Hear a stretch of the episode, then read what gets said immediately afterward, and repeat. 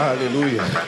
Em fevereiro, nós retornamos nossas atividades, todos os departamentos de volta, os que estavam descansando, muitos irmãos que trabalham o ano todo, descansam nesse mês de janeiro e voltam com todo o gás para trabalhar no mês de fevereiro em diante. A nossa igreja é uma igreja orgânica, uma igreja de muitas atividades, principalmente sociais, e conta muito com a participação de voluntários, de membros que estão chegando para a nossa comunidade.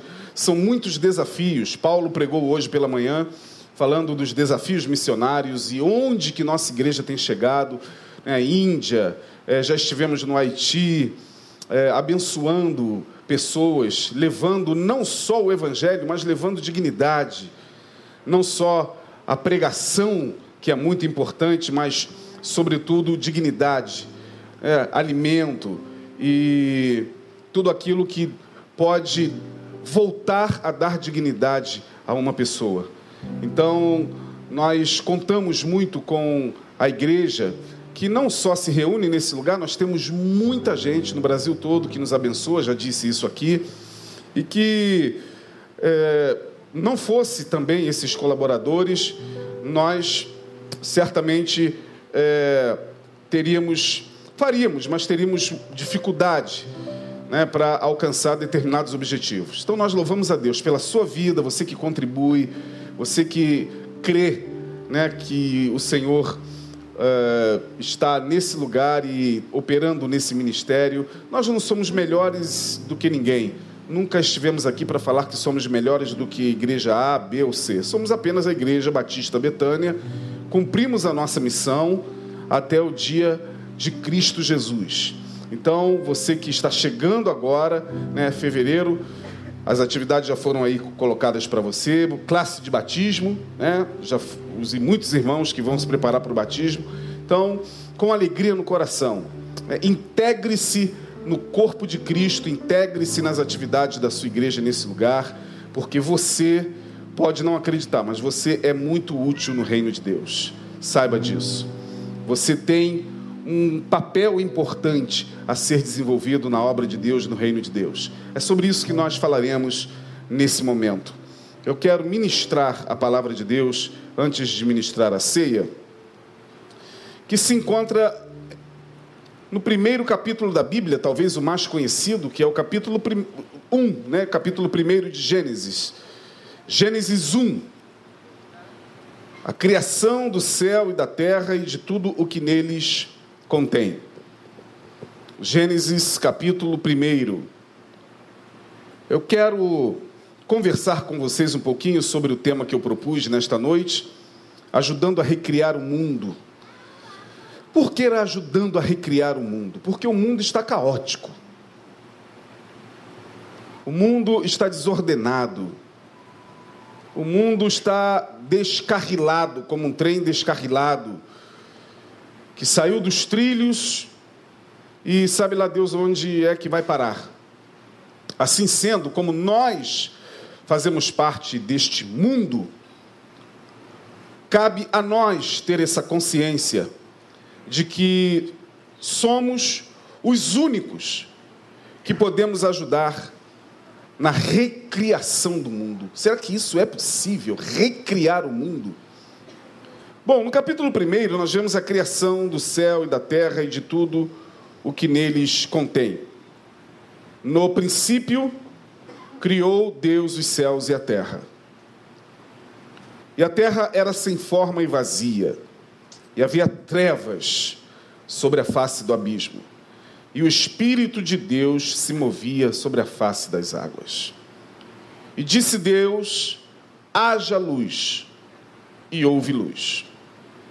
E viu Deus que a luz era boa, e fez Deus separação entre luz e trevas. E Deus chamou a luz dia e as trevas chamou noite. E foi tarde e manhã, o dia primeiro. E disse Deus: haja expansão no meio das águas, e haja separação entre as águas e águas, ou os oceanos. E fez Deus a expansão e fez separação entre as águas que estavam debaixo da expansão e as águas que estavam sobre a expansão, e assim foi. E chamou Deus a expansão céus. E foi a tarde e amanhã o dia segundo. E disse Deus: Ajuntem-se as águas debaixo dos céus num lugar, e apareça a porção seca. E assim foi. E chamou a porção seca terra, e ao ajuntamento das águas chamou mares. E viu Deus que era bom. Vamos ler até aqui. Bom, uh, acredito que todos vocês conhecem essa passagem. Aliás, o livro do Gênesis é um livro extremamente problemático. Muito problemático. Primeiro, porque o livro é extremamente desafiador na sua compreensão. Por exemplo, o livro torna-se um problema, e talvez o problema aqui seja a palavra Deus. Algumas pessoas têm muita dificuldade com essa questão de que Deus possa ter criado o mundo. Né? Quando a gente analisa algumas falas, sobretudo de cientistas materialistas, e que utilizam-se do seu conhecimento e das suas pesquisas para descartar Deus de qualquer possibilidade de atuação na criação, a gente vê que esse é um dos livros mais atacados. Os acadêmicos, sobretudo, quando uma pessoa vai fazer a, a, a, academia, entra numa universidade, entra numa faculdade e escolhe cursar, por exemplo, biologia, ciências é, como biologia, como física, é, logo, logo, se dentro dela não houver um entendimento pleno da palavra, logo, logo, eles abdicam da ideia de que possa ter havido um Criador. Não são poucos os nossos queridos irmãos e até os que nos ouvem pela internet que carregam esse conflito dentro em si, né? Pessoas formadas em biologia, doutores em biologia, doutores em física, é, doutores em, em tantas áreas do conhecimento, é, como, por exemplo, os, os astrônomos, os cosmonautas. Eu me lembro uma vez que eu fui assistir uma, uma fala, um debate entre duas grandes personalidades Uh, uma delas era o Newton Bonder. Quantos conhecem Newton Bonder, Rabino Newton Bonder aqui? Já ouviram falar do Newton Bonder? Ele escreveu o livro A Alma Imoral e tantos outros livros. Ele é um rabino, né? sua sinagoga fica ali em Copacabana. Ele já ganhou vários prêmios, né? já ganhou o prêmio Jabuti, que é um prêmio é, muito significativo no campo da literatura. Newton Bonder é um homem muito respeitado. E ele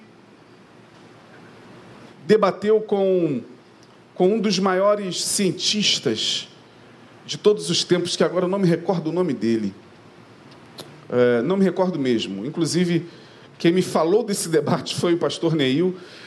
Ele logo mandou para mim, olha, vai, Newton Bonder e o outro que eu esqueci o nome, muito respeitado, deu aula nos Estados Unidos e é um camarada muito respeitado, muito, muito é, conhecido. Falou, pô, cara, Newton Bonder vai estar tá lá em, em, na Tijuca com esse cara, eles vão debater e o debate vai ser sobre religião. Aí eu falei, caramba, legal. Aí eu fui aconteceu, aconteceu que o Neil não pôde ir. O debate foi aberto, foi gratuito. Eu cheguei, sentei logo na primeira fileira e fiquei ali ávido. Primeiro para ver os dois, né? As duas grandes personalidades. Newton Bonder chegou com o quipazinho dele, sentou. E depois chegou esse outro que é tão conhecido que agora me, eu estou ficando velho, eu estou esquecendo nomes. Eu esqueci o nome dele. Uh, e aí os dois, uma cadeia, foi um debate de alto nível, não foi debate de agressão, e nem de ofensas, e, e nem de, de ataques assim é, baixos, né? foi um debate de alto nível. Uh, 15 minutos para cada um, e o, o, o cientista começou falando uma palavra dizendo que nós não precisamos mais de Deus. Deus é desnecessário. E a sala encheu de pessoas que pareciam ser eminentes, doutores, enfim. Eu ali na primeira fileira tentando saber onde a coisa ia chegar. Aí ele, de forma maestral, falou: Nós não precisamos mais de Deus, porque hoje a ciência responde tudo. É, Deus era necessário nos tempos de outrora, quando não se podia explicar o trovão, quando não se podia explicar o relâmpago, quando não se podia explicar os fenômenos da natureza. Então, em épocas pré-históricas, o homem tinha que buscar uma, uma resposta, e a sua resposta certamente é, foi imaginar que havia Deus ou deuses responsáveis por esses fenômenos da natureza, e ele foi começando a fazer aquela construção, ele foi falando né, com aquela linguagem assim admirável. Eram duas pessoas admiráveis. E ele foi colocando ali as razões e os porquês de Deus não ser mais necessário. Acabou os 15 minutos, o, o Newton Bonder, o rabino, virou para ele e disse assim: Olha, é maravilhoso te ouvir.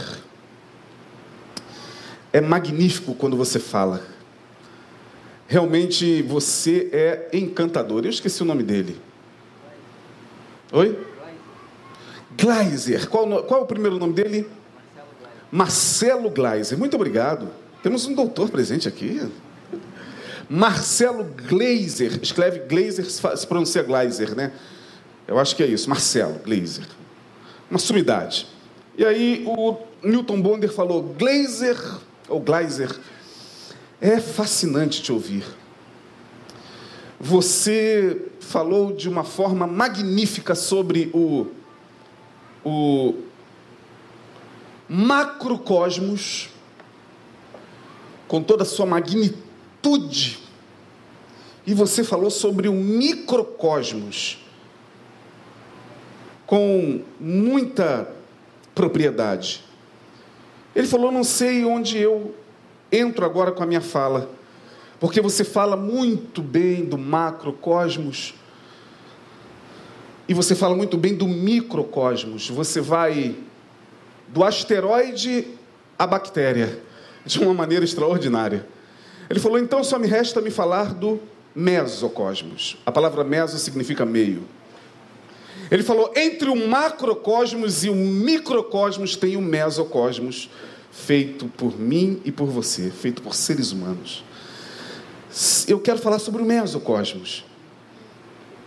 Porque o mesocosmos, Marcelo, ele falando, o, o Newton Bonder, somos nós, seres humanos, que vivemos entre o macro e o micro. Nós estamos ali, no meso, no meio. E nós carregamos angústias na alma, nós carregamos dores, nós carregamos dilemas, medos, por exemplo. Medo, por é, é, medo da morte. Tá, o, o doutor Milton Bonder começou a falar de uma maneira extraordinária. Tinha uma senhorinha, uma velhinha do meu lado, uns 80 anos, falou assim: Meu filho, que privilégio, né? Ouvi duas sumidades, eu estou aqui com o livro dos dois. Eu falei: É, senhora, é um privilégio mesmo. Ela, nossa, eu estou aqui maravilhada. E o Newton Bonder falando que não, Deus não era tão desnecessário assim. É lindo se ver um cientista falando sobre o macrocosmos. É maravilhoso é, quando você se depara com homens da ciência que marcaram a história, que nós não vamos entrar aqui no, no mérito de todos eles, né? Einstein e tantos outros, mas quando a gente se depara com a criação e o Gênesis que afirma no princípio criou Deus.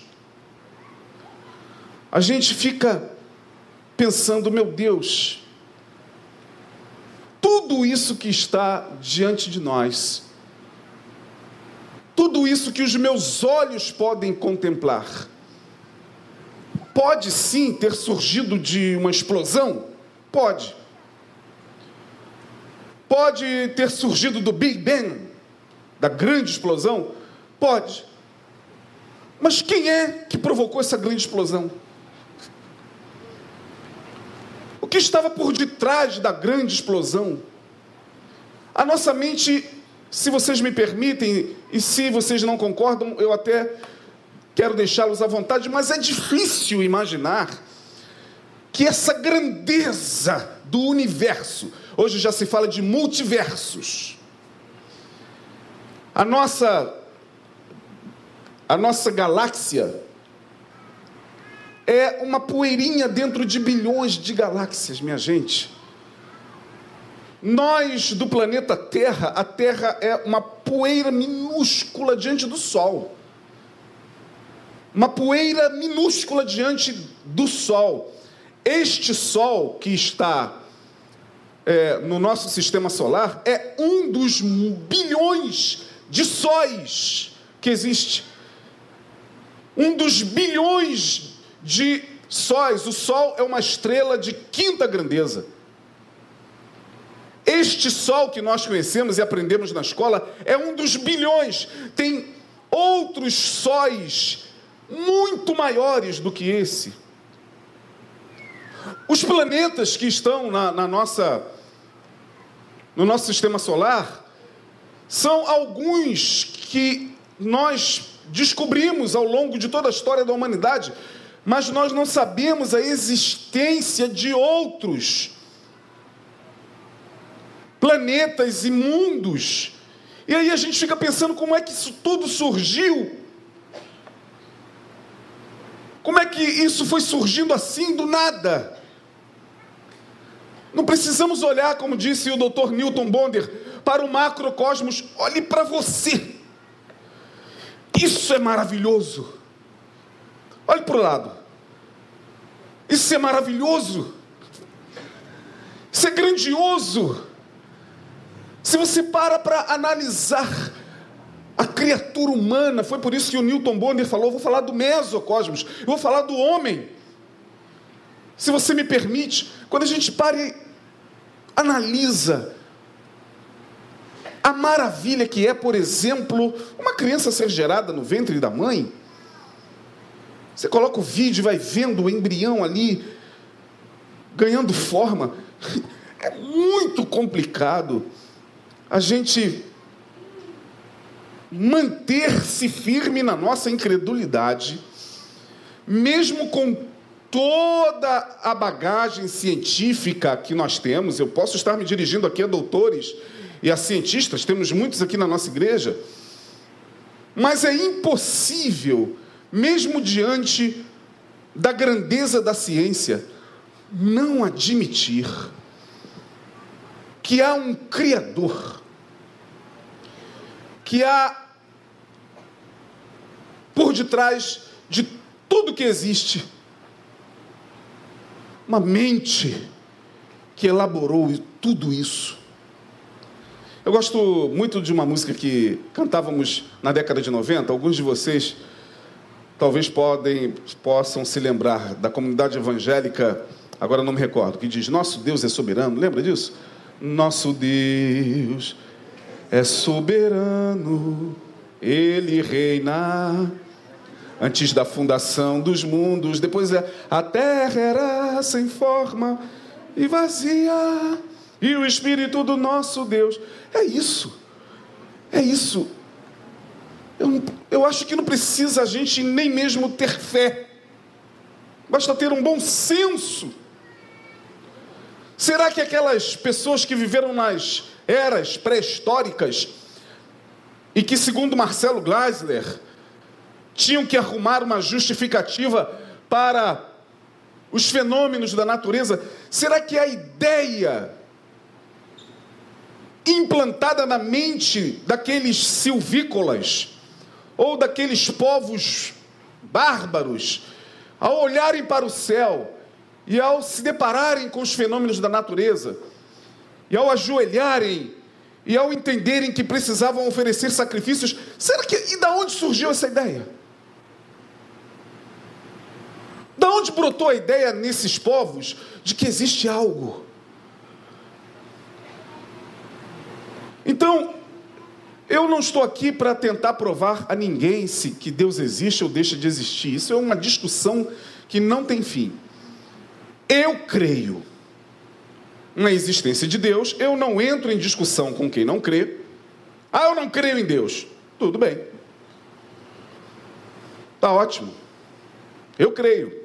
Você não crê, estamos resolvidos. Né? O problema é que tem muitos ateus, inclusive nas universidades, nas faculdades, é, nos ambientes de trabalho, que chegam para você e diz: Eu não creio em Deus. Aí você, ok, eu creio. Aí ele, mas eu não creio. Não precisamos brigar por isso, né? Vamos tomar um café. Ah, mas que tanta certeza? Ele começa a ficar nervoso. Esse nervosismo já é Deus agindo nele. só, só pode ser. Porque se ele não crê, tá ótimo. Ó, vamos ali, vamos, vamos descer, vamos tomar um café ali no, na hora do almoço tal. Mas o, o, o ateu, ele vive incomodado, alguns deles, né? Vivem incomodado com a não existência de Deus. A não existência de Deus incomoda os ateus. Não era para incomodar. Se Deus não existe, Hã? não era para incomodar. Mas você percebe que, para alguns, o fato deles não crerem incomoda mais do que o fato deles crerem. Vice-versa. Se você crê em Deus, e você fica o tempo todo também como um chatonildo, perturbando as pessoas para que elas acreditem tal como você, porque tem alguns de nós, e não poucos evangélicos, que quando ouvem alguém falar, não, não creio em Deus, não, como assim? Não, e o cara quer convencer as pessoas de que Deus existe. Bom, da mesma forma, você crê em Deus? Creio. Ótimo. Eu não creio. Beleza. Mas como assim? E tem, o crente fica nervoso. Alguns querem até bater no ateu. Aí mandam e-mails para a gente, pastor, eu estou com um grande dilema. Qual? Tem uma pessoa na faculdade que disse que não crê no Gênesis. As pessoas creem no que elas querem crer. Não, porque eu tento mostrar, não tenta mostrar nada, não, irmão, vai arrumar problema. A gente se torna chato. Quem crê, crê. Quem não crê, não crê. Então, se nós estamos aqui, somos da fé, ótimo. Não temos que sair daqui e formar um batalhão da fé para convencer as pessoas a acreditarem naquilo que a gente acredita. Não tem como, gente. Eu falei aqui segunda-feira, fui convidado aqui pelos adolescentes para analisar o filme Não Olhe para Cima. Quantos viram esse filme aí? Pois é. Eu falei exatamente isso. Falei, gente, olha só, tem, tem pessoas cuja mente, cuja mente funciona da seguinte forma. Tem uma garrafa de água mineral aqui em cima. Vamos colocar a questão das evidências. Tem gente que chega e diz: Não estou vendo garrafa nenhuma. Aí você. Tem uma garrafa de água mineral na minha mão. Tem gente que vai falar: Eu não creio. Como você não crê? Está aqui. Eu não creio. Não estou vendo garrafa nenhuma. Não creio que tenha uma garrafa de água na sua mão. É assim que funciona o ser humano. O ser humano ele crê naquilo que lhe convém. As crenças são crenças muitas vezes por conveniência. Por conveniência. Então não adianta a gente brigar, não adianta a gente discutir. O Gênesis é, sem dúvida, um livro problemático diante da ciência, sobretudo porque tem a palavra Deus. Tira Deus daqui. Dá o capítulo 1 na mão de um cientista e tira Deus, tira a palavra Deus. É bem capaz de ele chegar e falar assim: no princípio, os céus e a terra surgiram. Vamos tirar Deus. A terra era sem forma e vazia, havia trevas sobre a face do abismo, a ciência já, já, já comprova isso. E há, houve luz, houve luz. E, bom, a luz, é a ciência também comprova isso. E uma expansão no meio das águas, então tem, tem lógica, tem lógica, porque né, uma expansão entre as águas. O cientista não teria problema. O problema aqui é a palavra Deus.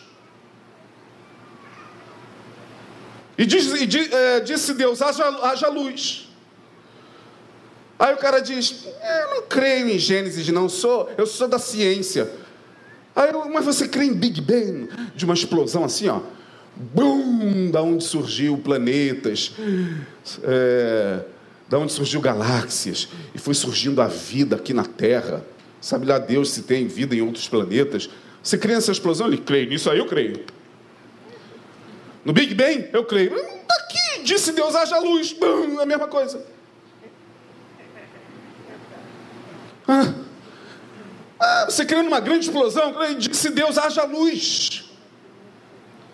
O nosso problema, muitas vezes, é, é a palavra Deus.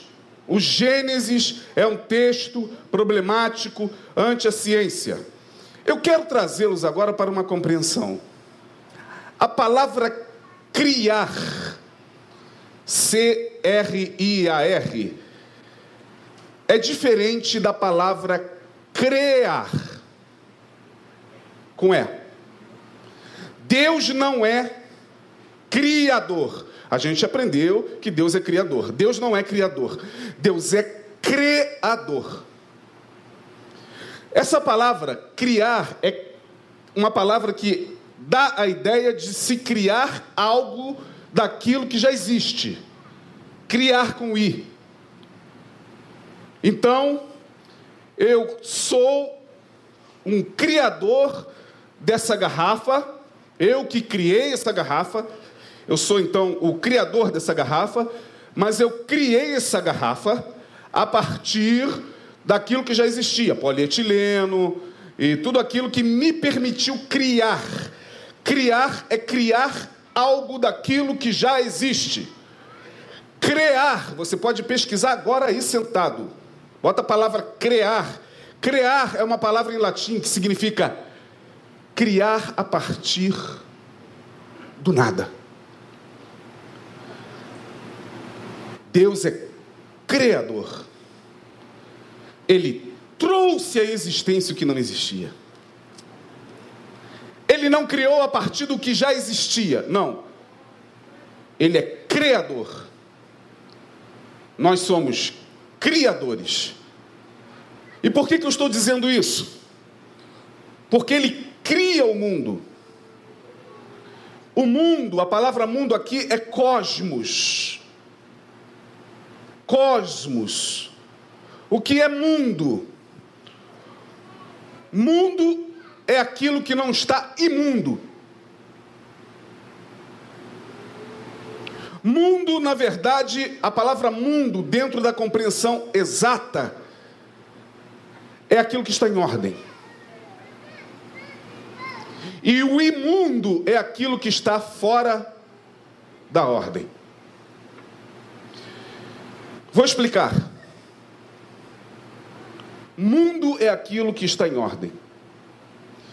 Imundo é aquilo que está fora da ordem.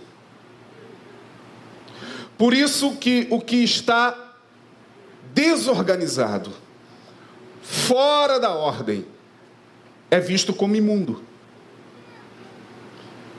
Imundo nem sempre tem a ver com estar sujo, estar em público, com sujeira, não. Pode ser também. Mas imundo é mais do que isso, é estar desorganizado em todos os sentidos. Uma vida desorganizada é uma vida imunda. E é uma vida imunda, apesar de ser uma palavra forte, não é porque é imunda no sentido dela ser impura ou ela está suja, não. Imundo é antimundo. Mundo é o que está na ordem. Por isso aqui Deus está criando o mundo a partir daquilo que o texto nos mostra. A terra estava imunda, sem forma e vazia. e o Espírito de Deus pairava sobre a face das águas para colocar em ordem o caos. Literalmente, quando se lê aqui, a terra estava sem forma e vazia. Sem forma e vazia aqui, a interpretação é caos. Caos. Caos é aquilo que está desordenado. E isso vai virar um caos. O que, que a gente está dizendo? Vai ficar fora o quê? Da ordem. A sociedade pode virar um caos. As famílias estão um caos, porque está fora da ordem. O texto está nos mostrando algo tremendo, porque a palavra mundo, lembro-me uma vez, eu era novo convertido. Participava na igreja onde eu congregava de uma libertação. E era uma segunda-feira. Estávamos numa sala com o pastor da igreja e mais alguns irmãos. E chegou uma pessoa e pediu oração. E aí a gente orou, o pastor orou por ela. Nesse mesmo dia tinha ensaio. Não sei se era da, das irmãs. Era um ensaio que tinha na igreja nessa segunda-feira. Numa outra sala. Então, numa outra sala estava acontecendo um ensaio. E na, numa outra salinha estávamos presentes eu, mais um, um irmão, o pastor e tal. A pessoa, quando nós oramos por ela, uma entidade a tomou. E em dado momento, alguma coisa aconteceu lá no ensaio. Acho que houve um, né, daqueles reteté, aqueles mover, moveres que acontecem nos ensaios, né? E alguém começou a cantar em línguas. Quando alguém começou lá na sala a cantar em línguas, a pessoa que estava possessa por uma entidade levantou a cabeça e tentou escutar. O pastor que estava ministrando a libertação virou para a entidade e disse assim: Você está entendendo o que está sendo cantado? Sabe o que ela respondeu? Não. Não participo mais da mesa do cordeiro. Fui banido da presença dele.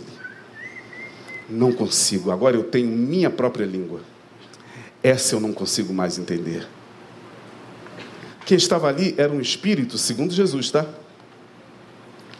Espírito imundo. Quantos já ouviram falar de espíritos imundos aqui? Levanta a mão. Pois é, o que é um espírito imundo? É um espírito que está fora da sua ordem natural. E que nós chamamos de demônios, mas demônio é uma palavra grega, daimoni. São interpretações bíblicas, né? Demônio é, é uma palavra grega, daimon, que significa gênio, né? Na Grécia Antiga, quando já viram uh, filmes do gênio da lâmpada? Esfrega a lâmpada, sai aquele gênio. Oh, sim, amo. Quantos já viram esses desenhos? Levanta a mão. Pois é, aquilo que sai da lâmpada é um daimon. Um gênio. É um demônio.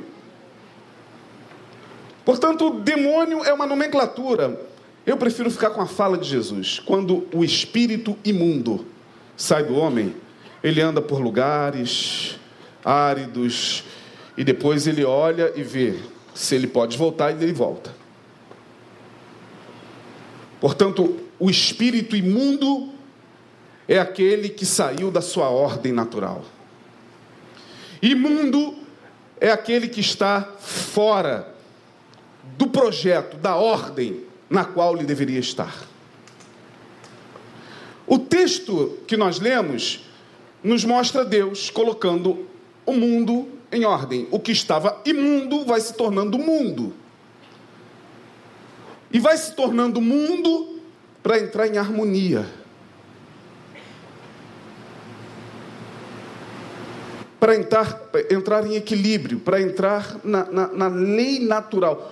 Gente, uh, quando a gente entende que a humanidade está desconectada, desconectada, completamente desconectada da sua essência, nós, a partir desse entendimento, podemos pensar o seguinte: o mundo no qual vivemos hoje está imundo. E por que ele está imundo? Porque ele está cada dia mais caminhando para um caos. Espera-se um milagre da parte de Deus para esse sistema imundo, que precisa voltar a ser mundo, precisa voltar à sua ordem natural. Quem poderá ajudar o que é imundo tornar-se mundo? Eu e você. Por que eu e você? Porque Deus nos chamou, segundo Paulo, nós lemos no início, numa condição de imundos, estávamos, como diz Paulo lá em Colossenses, no curso do príncipe deste mundo. Estávamos andando segundo as vontades do príncipe das potestades do ar. Jesus vem, nos chama para o seu amor, nos traz para a sua graça, perdoa os nossos pecados, lava-nos da nossa iniquidade, escreve o nosso nome no livro da vida, nos torna participantes do seu reino, justamente para que o nosso mundo entrasse em ordem. Portanto, nós fomos alcançados por Jesus, não apenas para irmos para o céu, fomos chamados por Jesus não apenas para frequentar igreja ou templo religioso, também faz parte, estamos aqui, mas nós fomos chamados, e eu quero que você entenda isso, você que está aqui na frente, você que está lá no último banco, você que foi chamado por Jesus, foi chamado para ajudar a recriar o mundo. Porque o espírito que habita em mim e em você é o espírito não imundo, mas o espírito da glória eterna que estava no início da criação. E o espírito de Deus pairava sobre a face das águas. É o mesmo Espírito que move-se em mim agora, move-se em você agora aí. É esse Espírito que ajuda a colocar aquilo que está fora da ordem em ordem. Mas como assim, pastor? Como eu posso ajudar a recriar o mundo? Toda vez que você coopera para a dignidade humana, seja na dimensão que for, você está ajudando a recriar o mundo.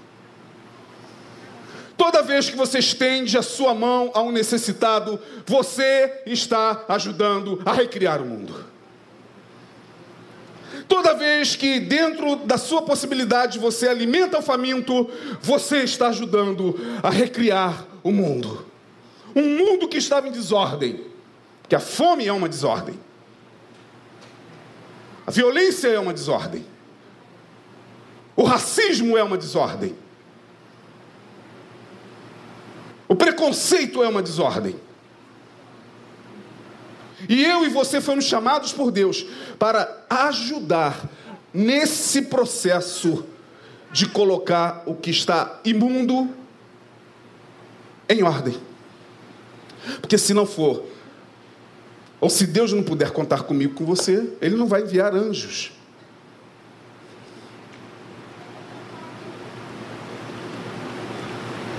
Não são anjos que vão fazer manifestações contra a violência e contra aquele rapaz que morreu barbaramente lá na Barra da Tijuca. Não são os anjos que vão ficar ali gritando a violência, somos eu e você mesmo, são as pessoas. Aquilo é ajudar a recriar o mundo. Toda vez que você se levanta contra uma covardia, seja ela na dimensão que for, você está ajudando a recriar o mundo. Toda vez que você diz basta, a corrupção, não aceito esse negócio corrupto, não participo disso, não entro nesse conluio.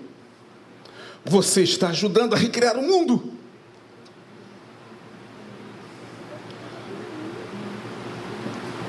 Toda vez que você olha para alguém cuja vida está destruída, cuja vida está desesperançada,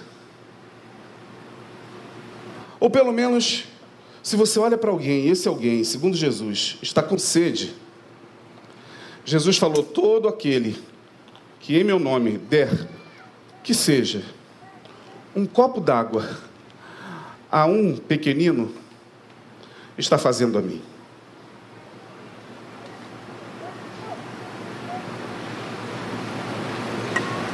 É muito sério o que eu estou falando e eu vou contar uma experiência. Eu não contaria essa experiência porque eu não gosto de ficar contando essas experiências, parece que a gente está fazendo sensacionalismo. Eu não sou disso. Mas vou contar essa experiência a vocês. Eu estava sentado com uma pessoa num lugar. Sentamos e pedimos algo para comer, e nesse momento veio um rapaz, maltrapilho, e ele parou perto da gente e falou assim: Vocês têm muito, muito maltrapilho, mal cheiroso, vocês têm é, dois reais. Eu preciso de dois reais para comer. Aí eu falei, você quer comer alguma coisa aqui? Mas no local onde a gente estava, eu imaginei que nada que, que vende ali pudesse interessá-lo. É, ele estava com fome, eu falei, você quer? Ele, não, quero dois reais apenas, vou, vou comprar algo ali à frente. Aí eu dei. Quando ele foi embora, eu virei para a pessoa que estava comigo e falei assim, olha, quando eu vejo essas cenas de pessoas que passam assim pela gente, eu sou logo levado lá a Mateus capítulo 26 ou 27, se eu não me engano, quando Jesus fala assim: Eu tive fome e vocês me deram de comer. Eu falo, não sei. Eu falei, sabe, eu acho que Deus nos visita dessa forma. Eu acho que Deus, eu acho que Jesus se disfarça na terra para nos visitar assim. Aí a pessoa riu. Cinco minutos estávamos comendo, olhamos, ele estava numa outra mesa de volta. Parado. Eu falei, o rapaz ali de novo. Ele vem na nossa direção. Abraça a mim e a pessoa que estava sentada comigo e diz: Eu sou Jesus, vossos pecados estão perdoados. E vai embora.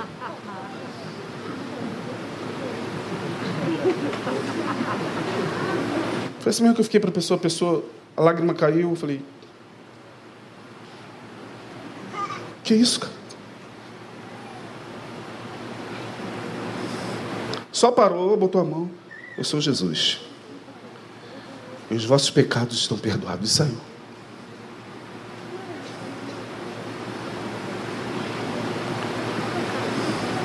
Eu acho que chegou a hora, e a hora é esta, onde nós temos que permitir que por nós o Espírito de Deus comece a colocar certos mundos em ordem. Talvez você que está aqui, você que me ouve, esteja com a sua vida em desordem. Eu já estive com, a minha vida imunda. Ah, pastor, mas antes do senhor se converter? Não, já convertido. A nossa vida se desorganiza.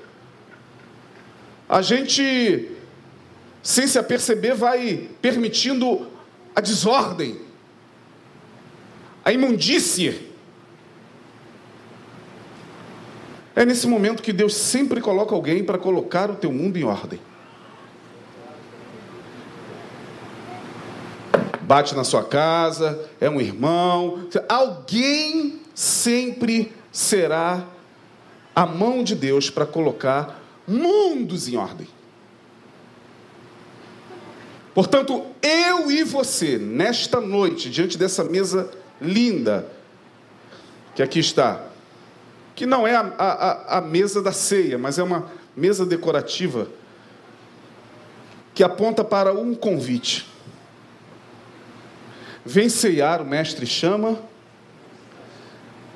O mestre está dizendo: Você quer ser meu parceiro em recriar mundos? Mundos que estão caídos nas esquinas, mundos que estão sendo destruídos pela violência, mundos que estão sofrendo com o preconceito, mundos que estão barbaramente sendo violentados pela sua sexualidade, mundos que estão sendo esmagados pela sua crença, pela cor da sua pele. O mestre hoje chama a mim e a você. Você está disposto a recriar comigo esses mundos?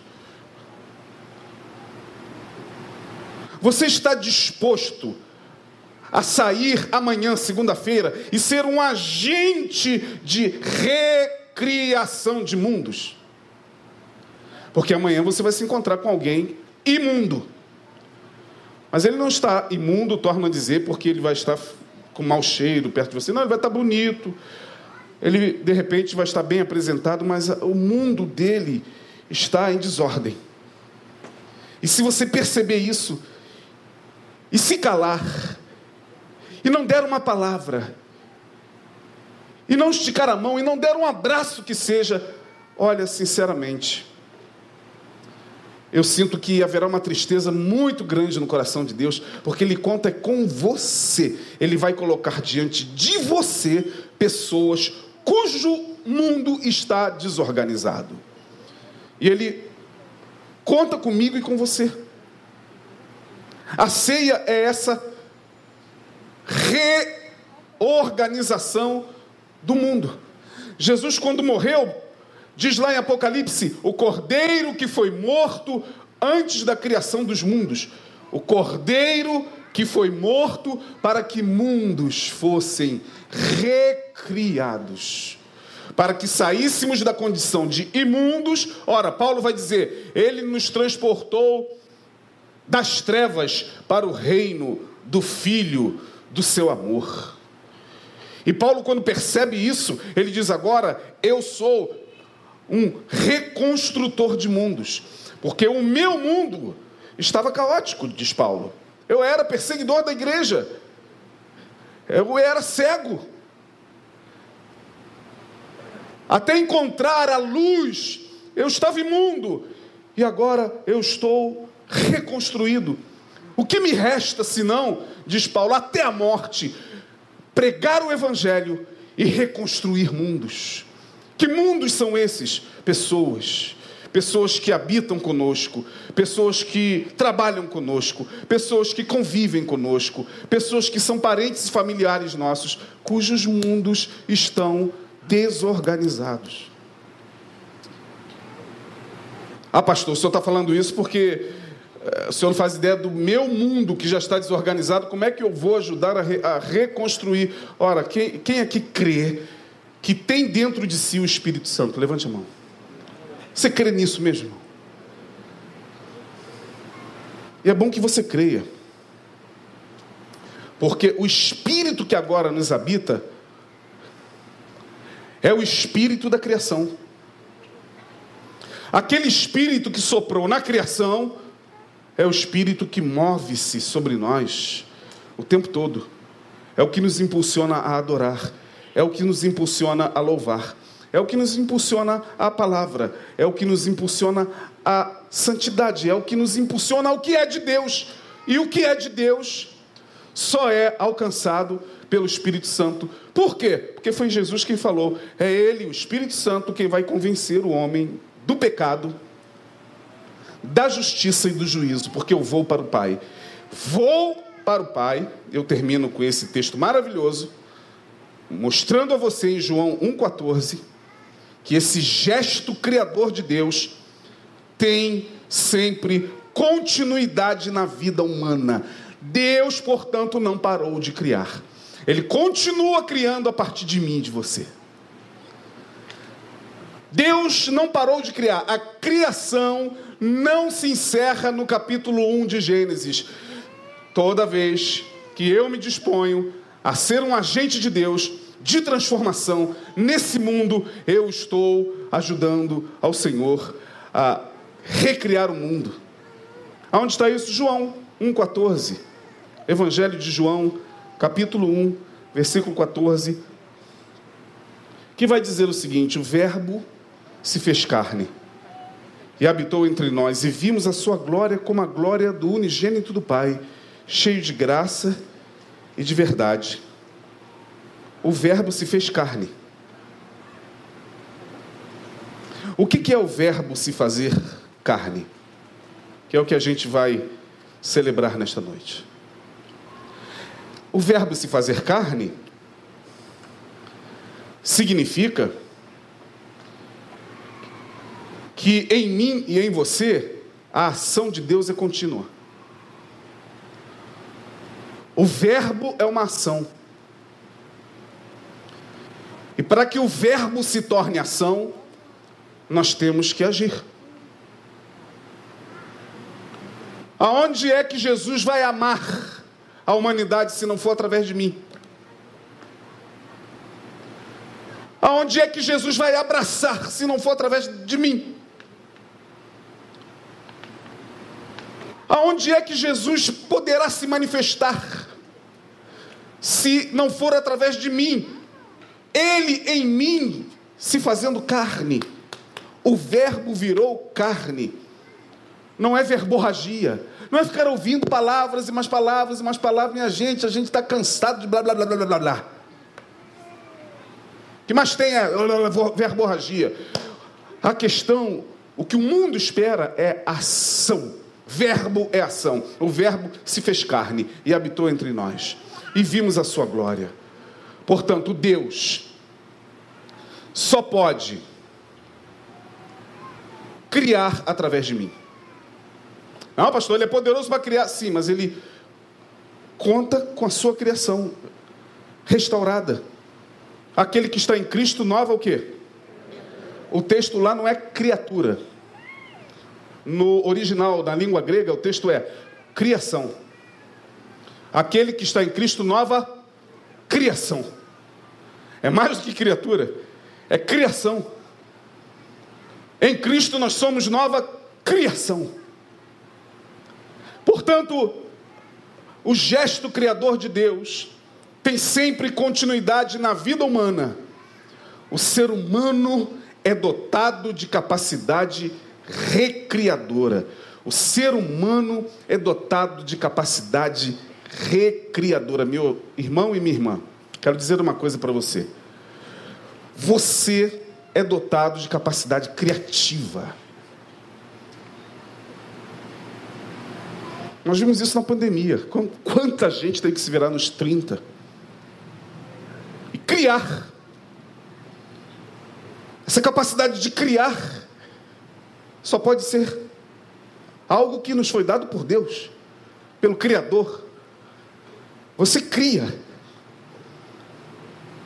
a sua imaginação cria e transforma a sua criação em algo que é extremamente notável. Por exemplo, essa mesa aqui é a capacidade criadora da irmã que está ali sentada, da irmã Renata. É a capacidade de criar. Quando você olha, você vê a capacidade que o ser humano tem de criar. Nós temos uma capacidade de criar incrível. Por quê?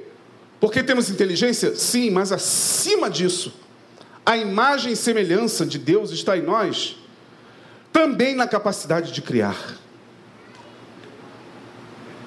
O homem, longe de Deus, ele cria. Ele cria bomba atômica, a AK-45. Ele cria mais o que? Bombas para destruição, arma nuclear. Ele cria. Deus está contando com uma humanidade que cria para o bem. Você pode não ser capaz de criar a cura do vírus, nem da AIDS, nem do câncer. Mas uma palavra que sai da sua boca e vai de encontro à alma cansada já é suficiente para você recriar o mundo. Uma palavra. Uma só palavra que Deus mandar. Vai fazer o quê? Vai fazer? A minha vida? Ah, mas de onde virá essa palavra? Se não for através de mim e de você. Da onde virá essa palavra? A quem enviarei? Isaías, meu xará, a quem enviarei? Ele ouve, quem há de ir por nós? Isaías se levanta e diz: Eis-me aqui, envia-me a mim. É esse eis-me aqui que Deus espera de nós. Porque o mundo está um caos, minha gente. O mundo está caótico, a sociedade está caótica e Deus conta com pessoas que tenham a capacidade de recriar mundos que estão em desordem. Termino.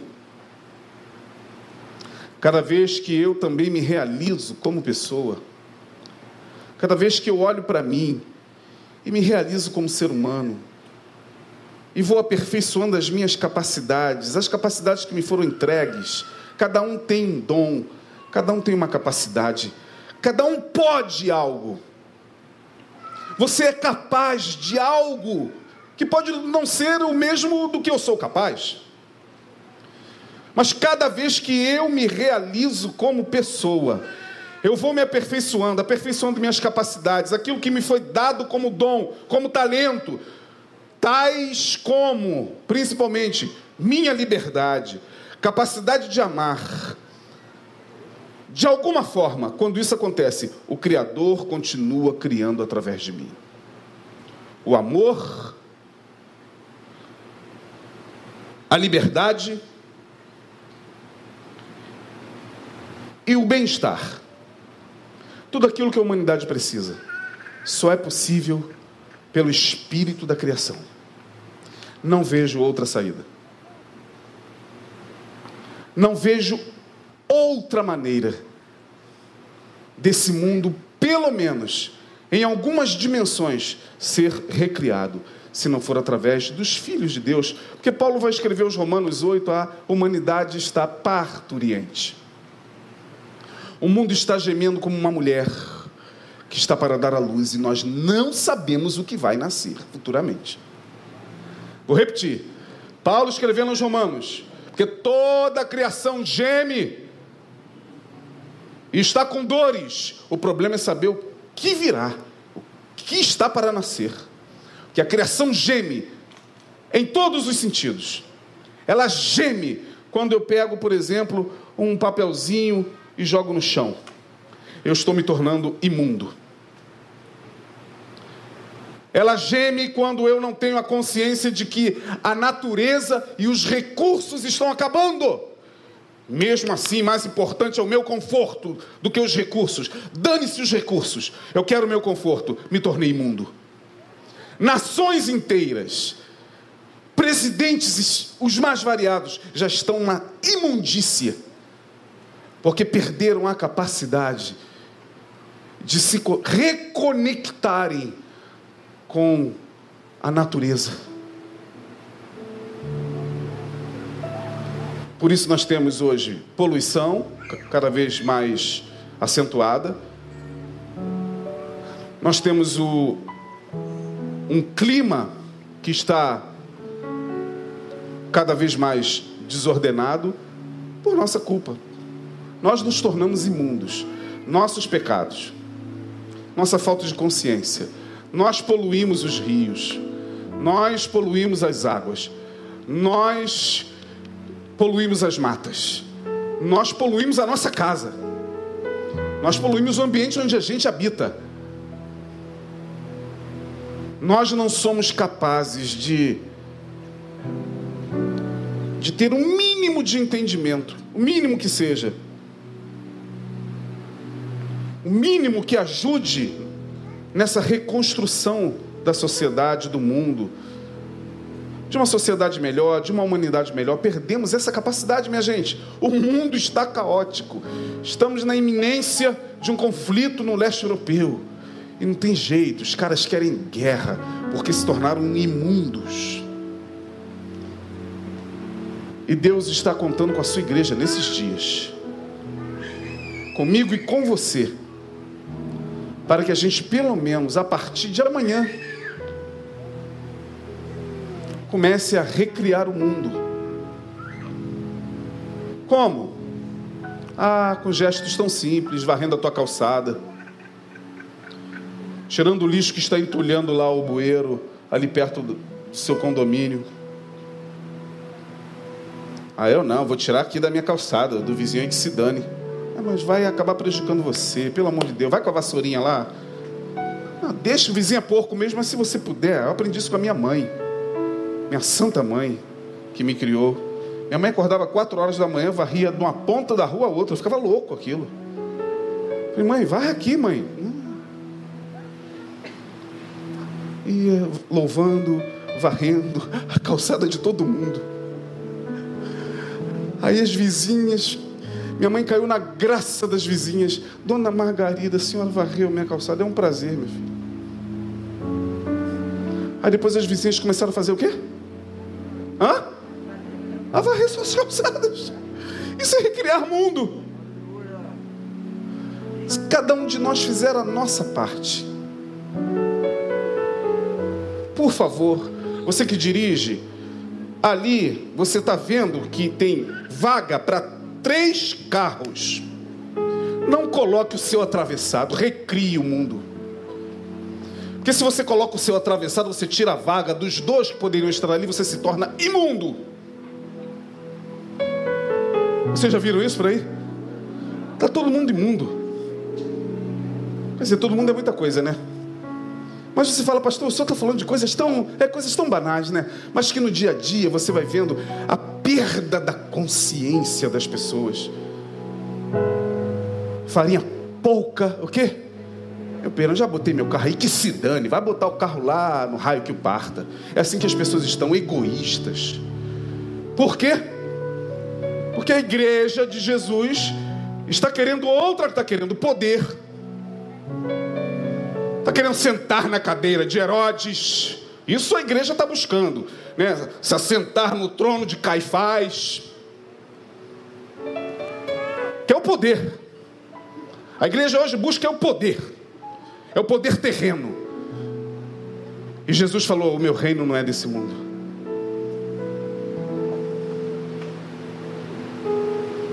O meu reino nada tem a ver com os poderes deste mundo. Ainda que você possa exercer os poderes deste mundo. Militares exercem poderes neste mundo. Juízes, advogados, cada um, né, o pastor, ele tem uma responsabilidade de exercer um determinado poder. Mas não é isso. Ou não é para isso que nascemos, nascemos para sermos cooperadores da graça de Deus. Eu sou esperançoso, apesar de muita gente não acreditar, eu não sou catastrófico, não. Creio numa humanidade melhor. Partir de mim. Que eu sei que amanhã eu serei tentado a colocar o carro atravessado sem olhar se tinha mais duas vagas ali que caberiam eu serei tentado a ignorar o abraço de alguém. Eu serei tentado a ignorar a mão estendida de alguém. E a gente tem que pensar, meu Deus, eu estou ajudando a reconstruir mundos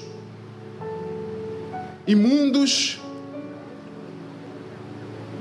ou eu estou me tornando imundo? Aquele que é sujo, suje-se mais ainda, diz Apocalipse. Aquele que é limpo, limpe-se mais ainda. Nesta noite, entenda que ao sair daqui você tem uma missão.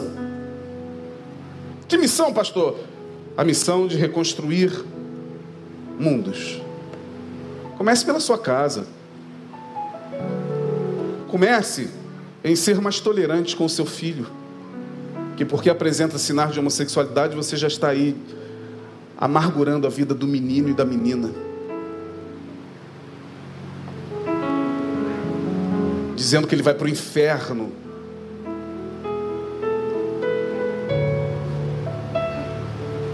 Dizendo que ele perdeu a salvação. Você está destruindo mundos. Mundos da sua casa mesmo. Você que está me ouvindo, é para você mesmo que eu estou falando. Você que acha que o seu filho, por ser homoafetivo, vai manchar a moral da sua família. Eu sou pastor, eu ouvi isso de um homossexual. Ou melhor, de uma jovem homossexual. Deitou aqui, ó, no meu peito, na minha casa. Amiga do meu filho de produções. Uma menina discretíssima, ela falou assim: Meu pai era pastor. E quando ele soube da minha homoafetividade, ele falou: saia da minha casa, você não vai manchar o meu ministério. Vá para o inferno sozinha. Eu falei, e você? Ela falou assim: eu dei um beijo no meu pai, um beijo na minha mãe. Virei para minha mãe e falei: mãe, é isso mesmo? Ela é isso mesmo, minha filha. Nós temos um nome a zelar na obra do Senhor. Ela tá bom. Dei um beijo no meu pai, um beijo na minha mãe e falei: Deus os abençoe. E foi a luta. Ela falou: hoje eu os amo, porque era aquilo mesmo que eles não tinham capacidade para fazer nada do que aquilo que eles fizeram. Aí ela falou: hoje estar aqui na casa de um pastor, você, o Marcos, que é o meu filho, ela falou: Pô, ele não falou que você era pastor, porque eu tenho tanto trauma que se ele falasse, talvez eu nem viria. Eu falei: Que bom que ele não falou. Ela falou: Estar aqui ouvindo que Jesus me ama. Ela caiu em pranto, Romão. Ela falou: Não estou acreditando. Um pastor falando que Jesus me ama. Eu falei: Claro. Porque foi o sangue dele foi derramado por você não foi o sangue do teu pai, nem da tua mãe, nem o meu. Isso é reconstruir mundos, é um desafio. E vai se tornar um desafio cada vez maior. Eu não estou aqui defendendo nada. Eu estou falando de reconstruir mundos. A pastor está dizendo que é a favor. Estou falando isso aqui? Não, não estou não. Eu só estou falando que basta de violência basta de agressão a homossexuais, a pessoas que apresentam essa tendência. Basta, minha gente, basta! Você não precisa concordar, mas você também não precisa pisar, destruir, pelo amor de Deus. Em nome de Jesus, aquele que derramou o sangue dele na cruz do Calvário, reconstrua mundos tenha capacidade para pelo menos abraçar, sem nojo, sem repulsa, porque Jesus abraçava todos. Isso aqui é um convite a uma reconstrução. Que nesta noite, em nome de Jesus, eu quero, pelo Espírito de Deus, apelar à consciência de vocês para que vocês comecem a partir de hoje a olhar com os olhos de Jesus um pouquinho. Ou vamos nos esforçar. Como diz Padre Zezinho. adoro Padre Zezinho. Quantos conhecem Padre Zezinho aqui? Conhecem? Ele tem uma música linda que diz. É, Puxa, pena que não pode mais botar né, no YouTube, né? Porque senão tem. Não é isso? Tem a cassação ali da. Do, não deixa, né? Ele tem uma música que diz assim: Amar como Jesus amou. Viver como Jesus viveu. Quantos lembram disso aqui? E ao chegar ao fim do dia, eu sei que eu estaria muito mais feliz. Sentir o que Jesus sentia. É isso, reconstruir mundo nada mais é do que andar nos passos de Jesus. Em seus passos, o que faria Jesus? Jesus está dizendo: nos meus passos, o que você pode fazer para ajudar a deixar a sociedade melhor? Menos violenta, menos preconceituosa, menos egoísta. Em meus passos, o que nós podemos fazer? Que nesta noite, nesse convite à ceia do Senhor, nós possamos ter essa consciência de que nós somos coautores, corre construtores, co-criadores, auxiliadores de Deus na reconstrução do mundo. Amém, irmãos? Que Deus abençoe.